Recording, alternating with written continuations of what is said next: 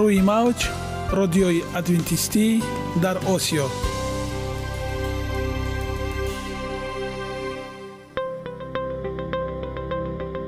Шунавандаҳои азиз саломи самимии моро пазиро бошед.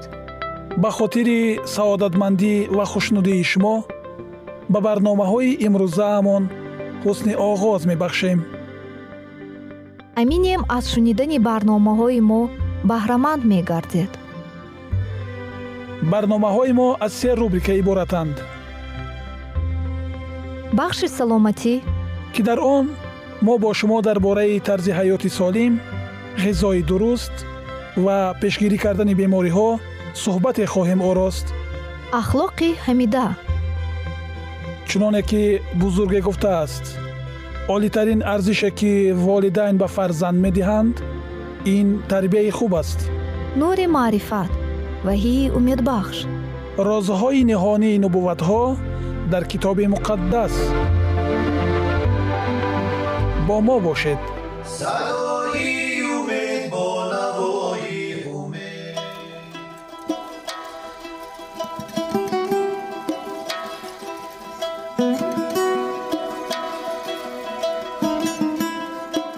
Мумиё бо усули пешниҳоди табобатии профессор козловский.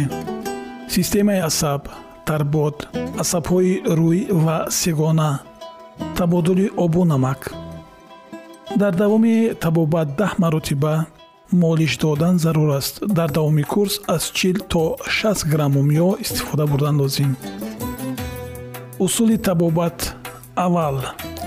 Пӯсти баданро тоза бишӯед баъд оби гарм резед ки баробар тар шавад. Он гоҳ дусе грамм мумиёро то сиёҳтоб шудани пӯст молед сипас ҷои дардро се-панҷ дақиқа молиш диҳед. Дар ин маврид оби пӯст хушк мешавад. Дар таги пӯст сусшавии мушакҳои атрофи устухонҳо ҳис карда дард кам мешавад ва гардиши хун дар ин мавзеъ мӯътадил мегардад. Диабети қанд ва панкратит давомнокии табобат бист рӯз. миқдори истифода дар тамоми давраи табобат 68 то 70 грамм мебошад. 17 грамм мумиёро дар 500 мллитр оби ҷӯшида ҳал намуда ва се маротиба дар як рӯз як қошуқчагӣ бо шарбати мева хӯред. касоне ки гирифтори қанд обнӯшинияшон кам мегардад ва хуб мешуд агар онҳо мумиёро бо шир ва ё шарбати мева истеъмол намоянд. Усули табобат даҳ рӯз. Як қошуқи се маротиба дар як рӯз ним соат пеш аз хӯрок нӯшидан лозим. Дар ҳолати дилбеҳузурӣ оби минералӣ нӯшед ва ё истифодаи онро баъди ғизо хӯрдан давом диҳед. Холецистит ва гепатити ҷигар давомнокии табобат 21 рӯз. Истифодаи мумиё барои 21 рӯз 15 грамм дар 500 грамм об. усули табобат ҳафт рӯз си чакрагӣ мунтазам шумораҳои чакраро зиёд намуда то 6 чакра расонед. ҳафт рӯзаи аввал як қошуқча се маротиба. ҳафтрӯзаи дуюм ва сеюм як қошуқи калон. се маротиба ним соат пеш аз хӯрок. бо шир нӯшед. фаъолияти меъдаро мӯътадил менамояд. нигаҳдории намиро дар буфтаҳои ҷигар ба низом медарораду ба иллатҳои он шифо мебахшад. Дарди рӯдаи ғафсро шифо мебахшад ва қанди таркиби хунро мӯътадил месозад. Захми меъда ва рӯдаи дувоздаҳангушта давомнокии табобат 29 рӯз.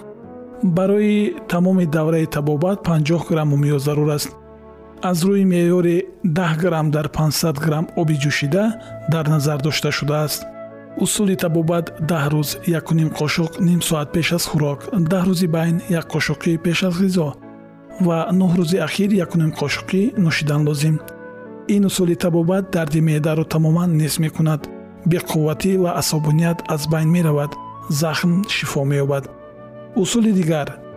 Тавассути рӯдаи ғафз 300 мллитр маҳлули якфоизаи мумиёро дар як рӯз ду маротиба гузаронед. Ин усули табобатро даҳ маротиба як рӯз пас такрор намоед. Баъди ҳар микроклизмаи мумиё 10-15 дақиқа ба шикам хоб равед. Ин усули табобат ҳар гуна захми дохилиро шифо мебахшад. Кори рӯдаҳоро ба танзим меорад варамҳои аз хунукӣ рӯҳзадаро мегардонад. Касалҳои дигарро пешгирӣ менамояд. Табобати ноли артрит. Давомнокии табобат 45 рӯз мебошад дар ин давра 80-100 грамм ё зарур аст. Онро дар об 75 фоиз тайёр намуда нӯшидан лозим ҷадвали истеъмоли он чунин бояд сурат гирад. Даҳ рӯз як қошуқчагӣ си дақиқа пеш аз хӯрок. Даҳ рӯзаи дуюм якуним қошуқчагӣ даҳ рӯзаи сеюм як қошуқи калон. Даҳ рӯзаи чаҳорум якуним қошуқи калон ва панҷ рӯзи ахир як қошуқчагӣ нӯшед. Инчунин дар ин давра ҳаждаҳ маротиба докаро дар маҳлули ҳаштфоизаи мумиётар намуда дар ҷои дард бубандед. Табобати меъдаи рӯда давомнокии табобат си рӯзро ташкил медиҳад. Дар ин давра 19 грамм мумиё дар 500 грамм оби ҷӯшонидашуда маҳлул намуда ба мақсади мувофиқ мебошад. Дар даҳрӯзаи аввал рӯзи аввал панҷ катра рӯзи дуюм ҳашт катра рӯзи сеюм даҳ катра ва аз рӯзи чаҳорум сар карда се то чор катрагӣ зиёд намуда то як қошуқча расонед ва ним соат пеш аз хӯрок даҳрӯзаи дуюм ду қошуқчагӣ даҳрӯзаи сеюм якуним қошуқча бист дақиқа пеш аз хӯрок нӯшед. Эзо барои кӯдакҳо ин меъёр ду баробар кам мешавад. Дар ҳолати худро бад ҳис кардан меъёрро метавонед бикӯҳонед. Бо ин усул дар як рӯз як маротиба бо шир ё асал истеъмол намудан кофӣ аст таркиби хун табобати хун. Давомнокии табобат даҳ рӯз даҳ грамм умёро дар 500 грамм оби ҷӯшида маҳлул намоед. Дар се рӯзи аввал як маротиба як қошуқчагӣ се рӯзи мобайн якуним қошуқчагӣ ва чаҳор рӯзи охир як қошуқи калон бист дақиқа пеш аз хӯрок истеъмол намоед. Таркиби хунро бо эътидол меоварад. Шумораи эритроцитҳоро лейкоцитҳо ва гемоглобинро меафзоёнад гардиши хунро хуб менамояд. Усули дигари табобати хун як то се рӯз якду қошуқча нӯшед. Сипас аз чор то даҳ рӯз як қошуқчагӣ ошхӯрӣ субҳ як соат пеш аз субҳона нӯшидан лозим табобати гипертония ва касалии мушакҳои дил. Давомнокии табобат 21 рӯз. Дар ин давра 32 грамм мумиё барои як шахс зарур аст 8 грамм мумиёро дар 500 грамм оби ҷӯшидашуда ширгарм маҳлул намоед ва онро дар яхдон гузошта истифода баред. Бо ҷадвали зерин табобат намоед. Дар ҳафт рӯзаи аввал чил қатрагӣ се маротиба дар як рӯз се дақиқа пеш аз хӯрок. Дар ҳафт рӯзаи дуюм як қошуқча се маротиба бо шир си дақиқа пеш аз хӯрок ва дар ҳафтрӯзаи сеюм як қошуқи ошхӯрӣ се маротиба пеш аз хӯрок бо оби минералӣ нӯшед. То охири табобат меъёрро то якуним қошуқ расонидан лозим. Дар ин усули табобат танаффус карда намешавад. Табобати геймарит гӯш ва цистит. Давомнокии табобат 21 рӯз буда си грамм умё барои як нафар лозим аст. Онро дар 500 грамм об маҳлул намуда дар яхдон гузоред.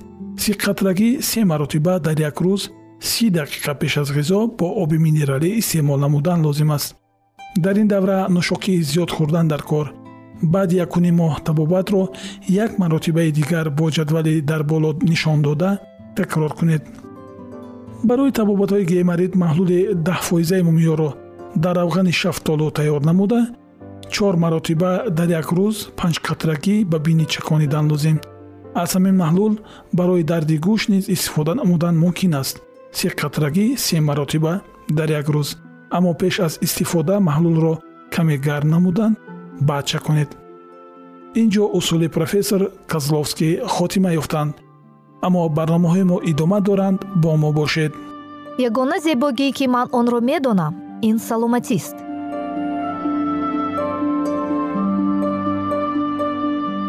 Саломатиатонро эҳтиёт кунед. Ахлоқи ҳамида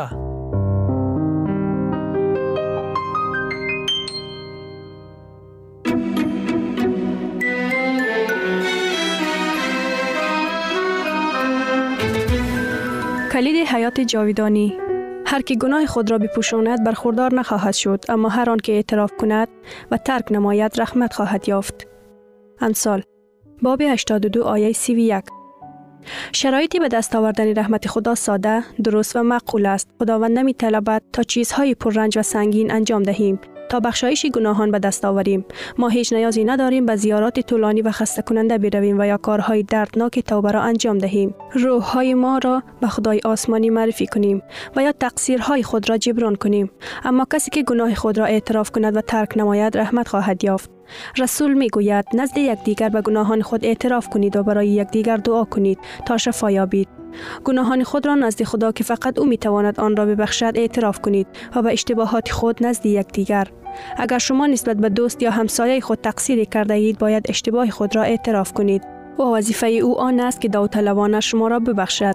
سپس شما باید طلب بخشایش از خدا کنید چون که برادری که او را آزار داده اید مال خداست و با زخم کردن او شما نسبت به خالق و رستگار او گناه کرده اید. این عمل در مقابل تنها میانجی حقیقی معرفی می شود که کاهن اعظم عظیمی ماست که آزموده شده در هر چیز و مثال ما بدون گناه. و می تواند همدرد ضعف های ما بشود و او قادر است ما را از هر لکه شرارت پاک سازد.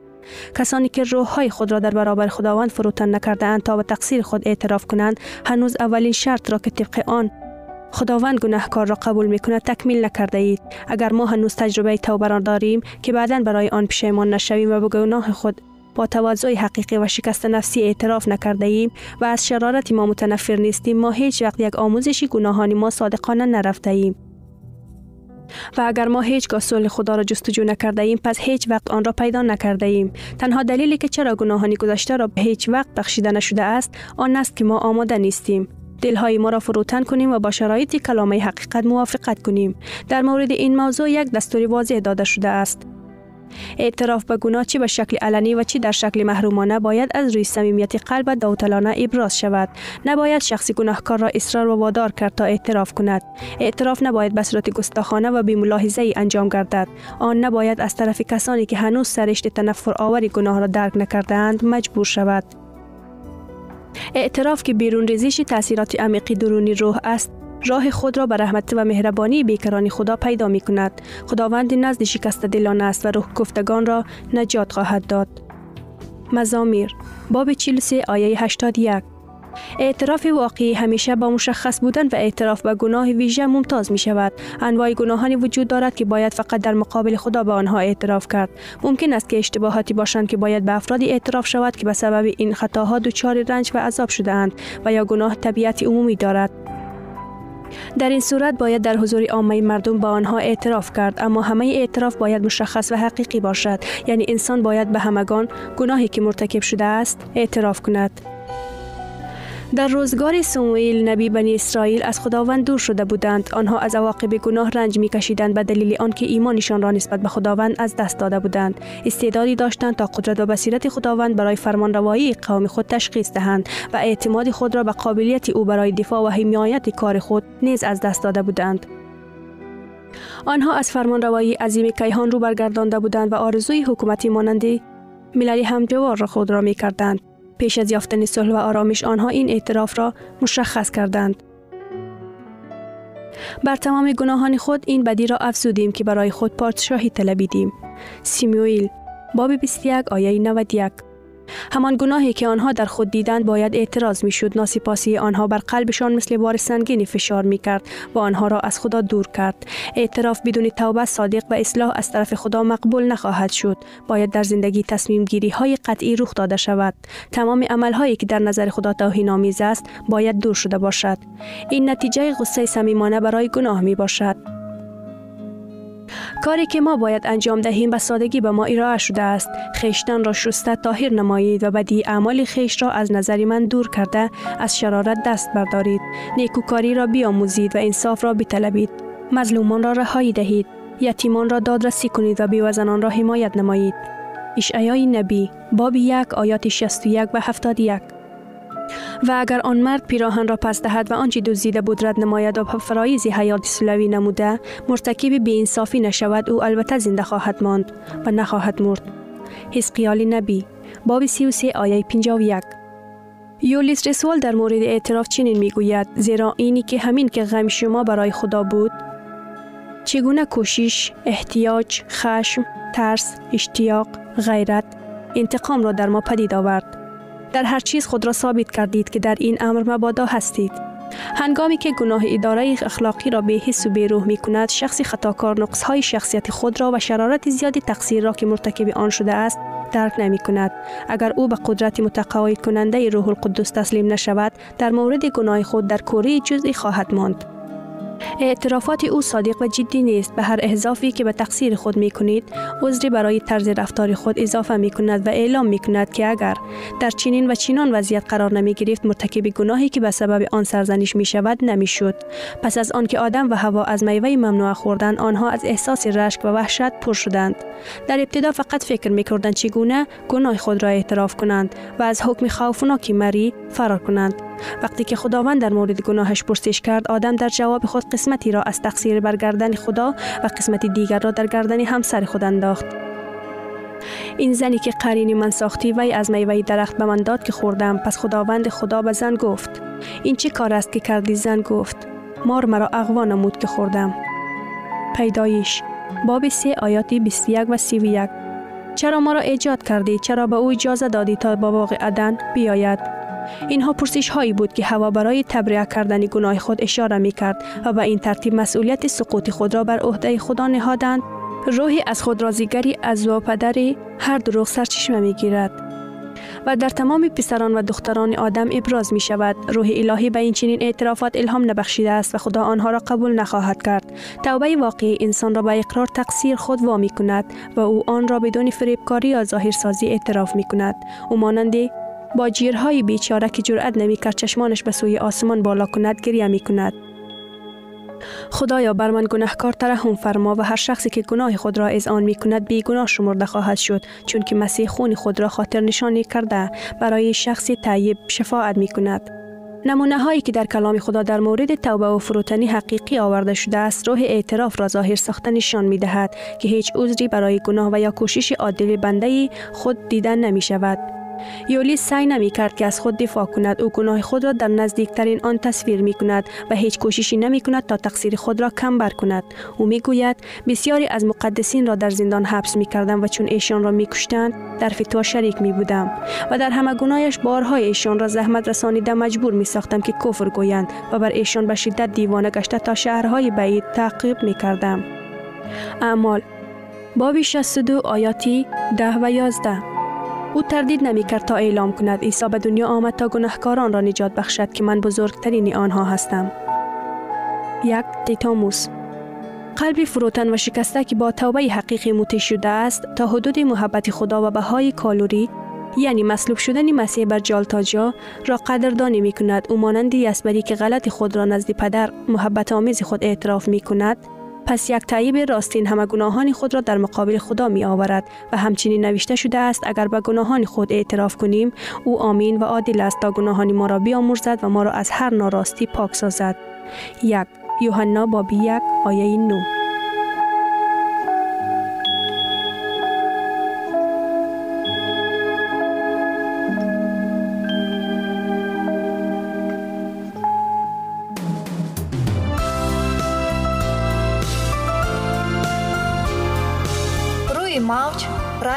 радиои адвентистӣ дар осиё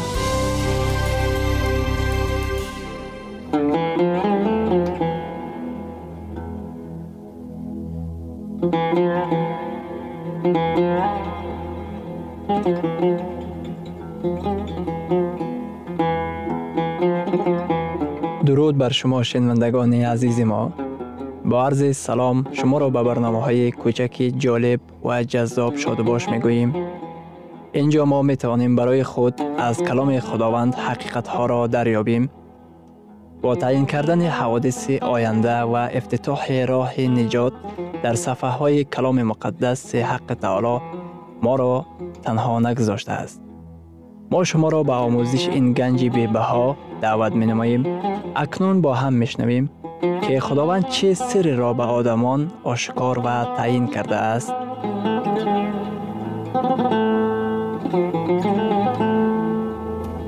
وحی امید بخش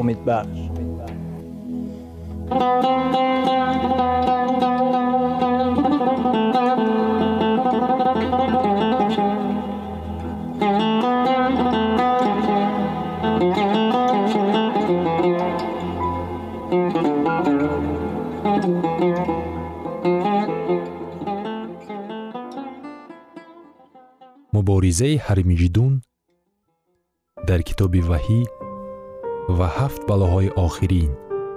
Ҳармиҷидон ва инак ҳармиҷидун чист?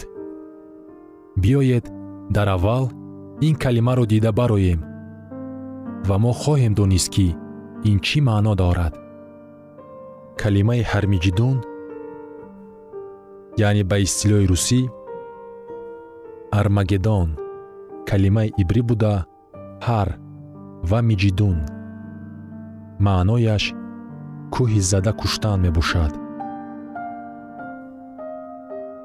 Тарҷумаи таҳтулафзӣ армиҷидун кӯҳи кушта шудан мебошад.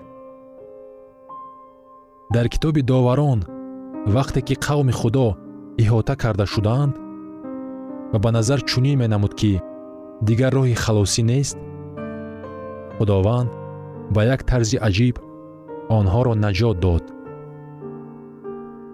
Муҳорибаи ҳармиҷидун на фақат кадоми як муҳориба дар замин аст.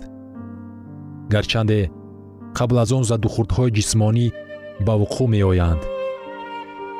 Ин ғалабаи пурраи масеҳ ва лашкарҳои осмонӣ бар қувваҳои бадӣ ва ҷаҳаннам мебошад ин ҷанги охирин дар замин ба шумор меравад. Лекин ба ваъдаи худо дар хусуси маҳфуз доштани қавми худ таваҷҷӯҳ намоед. Дар китоби забур дар боби навадум дар оятҳои панҷум ва ҳаштум чунин омадааст. Аз воҳимаи шабона нахоҳӣ тарсид ва аз тире ки рӯзона мепарад. Ва аз вабое ки дар торикӣ қадамгузор аст. Ва аз оне ки дар нимирӯзӣ талаф мекунад. Ва тоуне ки дар нимирӯзӣ талаф мекунад. Барои чӣ онҳо наметарсанд?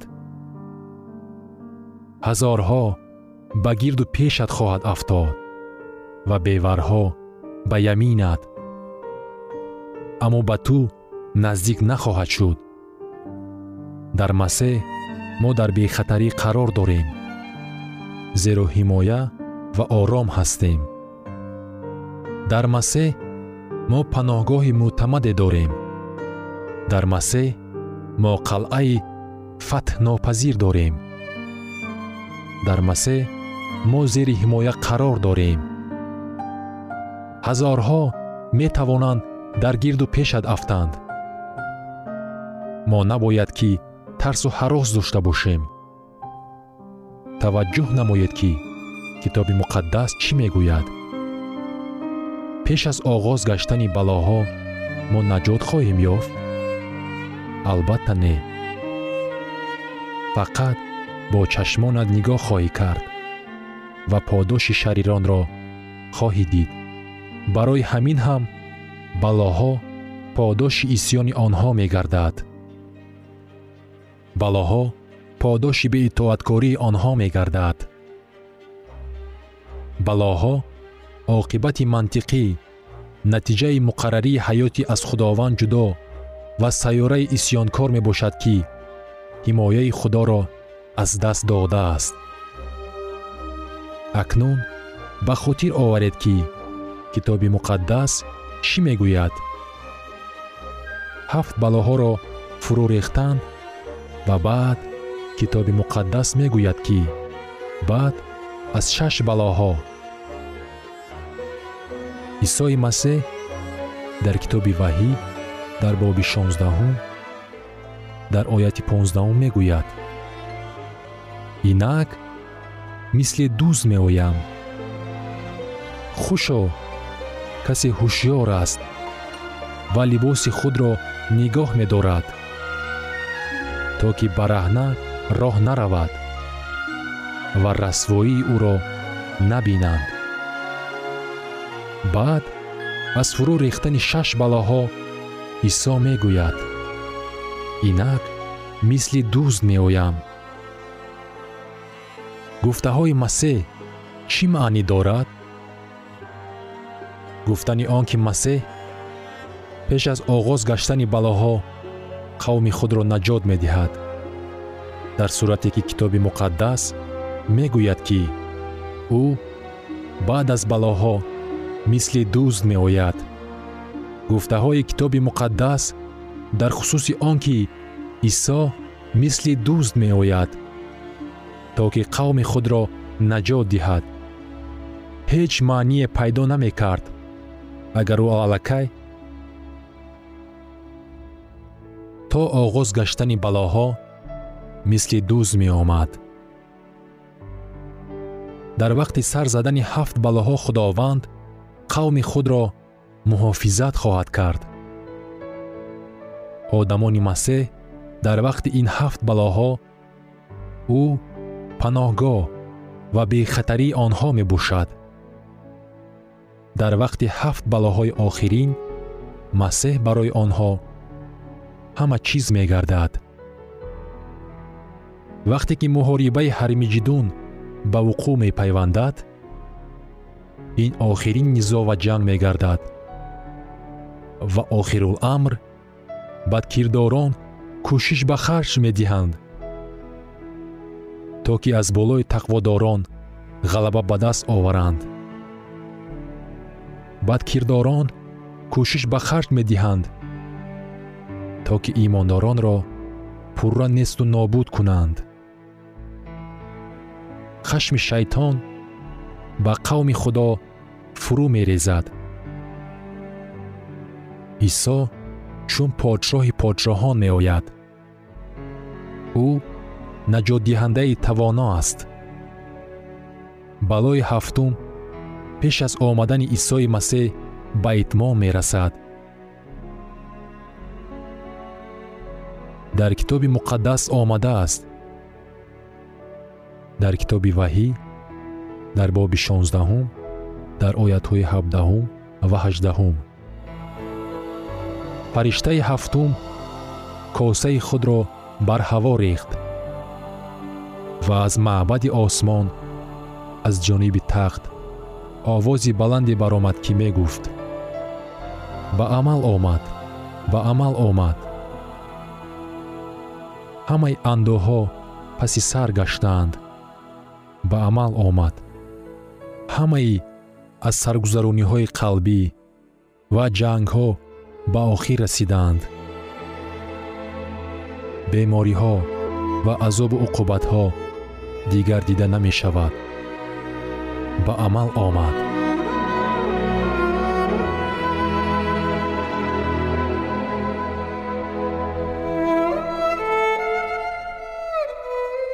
шунавандагони азиз дар лаҳазоти охари барнома қарор дорем барои шумо аз боргоҳи манон сеҳатмандӣ ва тандурустӣ ахлоқи неку нур ва маърифати илоҳӣ хоҳонем то барномаи дигар шуморо ба аллоҳи пок месупорем